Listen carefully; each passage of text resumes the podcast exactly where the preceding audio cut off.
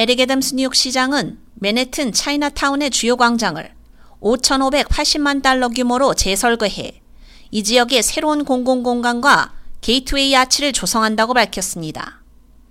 시장실에 따르면 로어 맨해튼의 차이나타운 가장자리에 있는 6방향 교차로 중앙에 위치한 킴라우 광장을 보행자 광장으로 확장하고 동네로 들어가는 입구에 새로운 아치를 건설하며 광장과 브루클린 브리지 사이에 파크로우를 아름답게 꾸미는 등 세 부분으로 재개발될 예정입니다.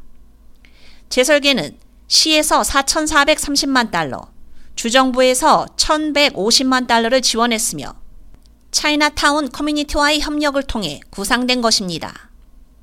애덤스 시장은 성명을 통해 뉴욕주와 협력해 우리 행정부는 차이나타운의 킴라우 플라자를 새단장하기 위해 총 5,500만 달러를 투자할 것이라며 혼란스러운 교차로를 재설계하고 마침내 뉴욕시에서 가장 역사적인 지역 중 하나에 합당한 입구를 제공할 것이라고 말했습니다. 여섯 방향 교차로에 위치한 킴라우 플라자는 제2차 세계대전에서 사망한 중국계 미국인 조종사 벤자민 킴라우 중위의 이름을 따서 명명되었습니다.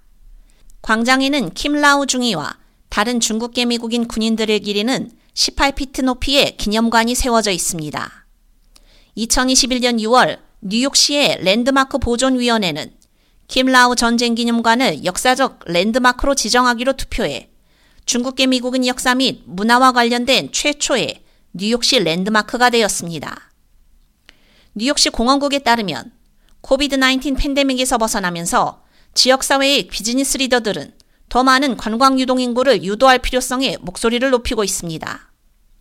이 지역은 현재 연간 2,600만 명의 방문객을 유치하고 있습니다. 이 프로젝트는 주정부 자금의 원천인 다운타운 활성화 프로그램이 확장된 것입니다.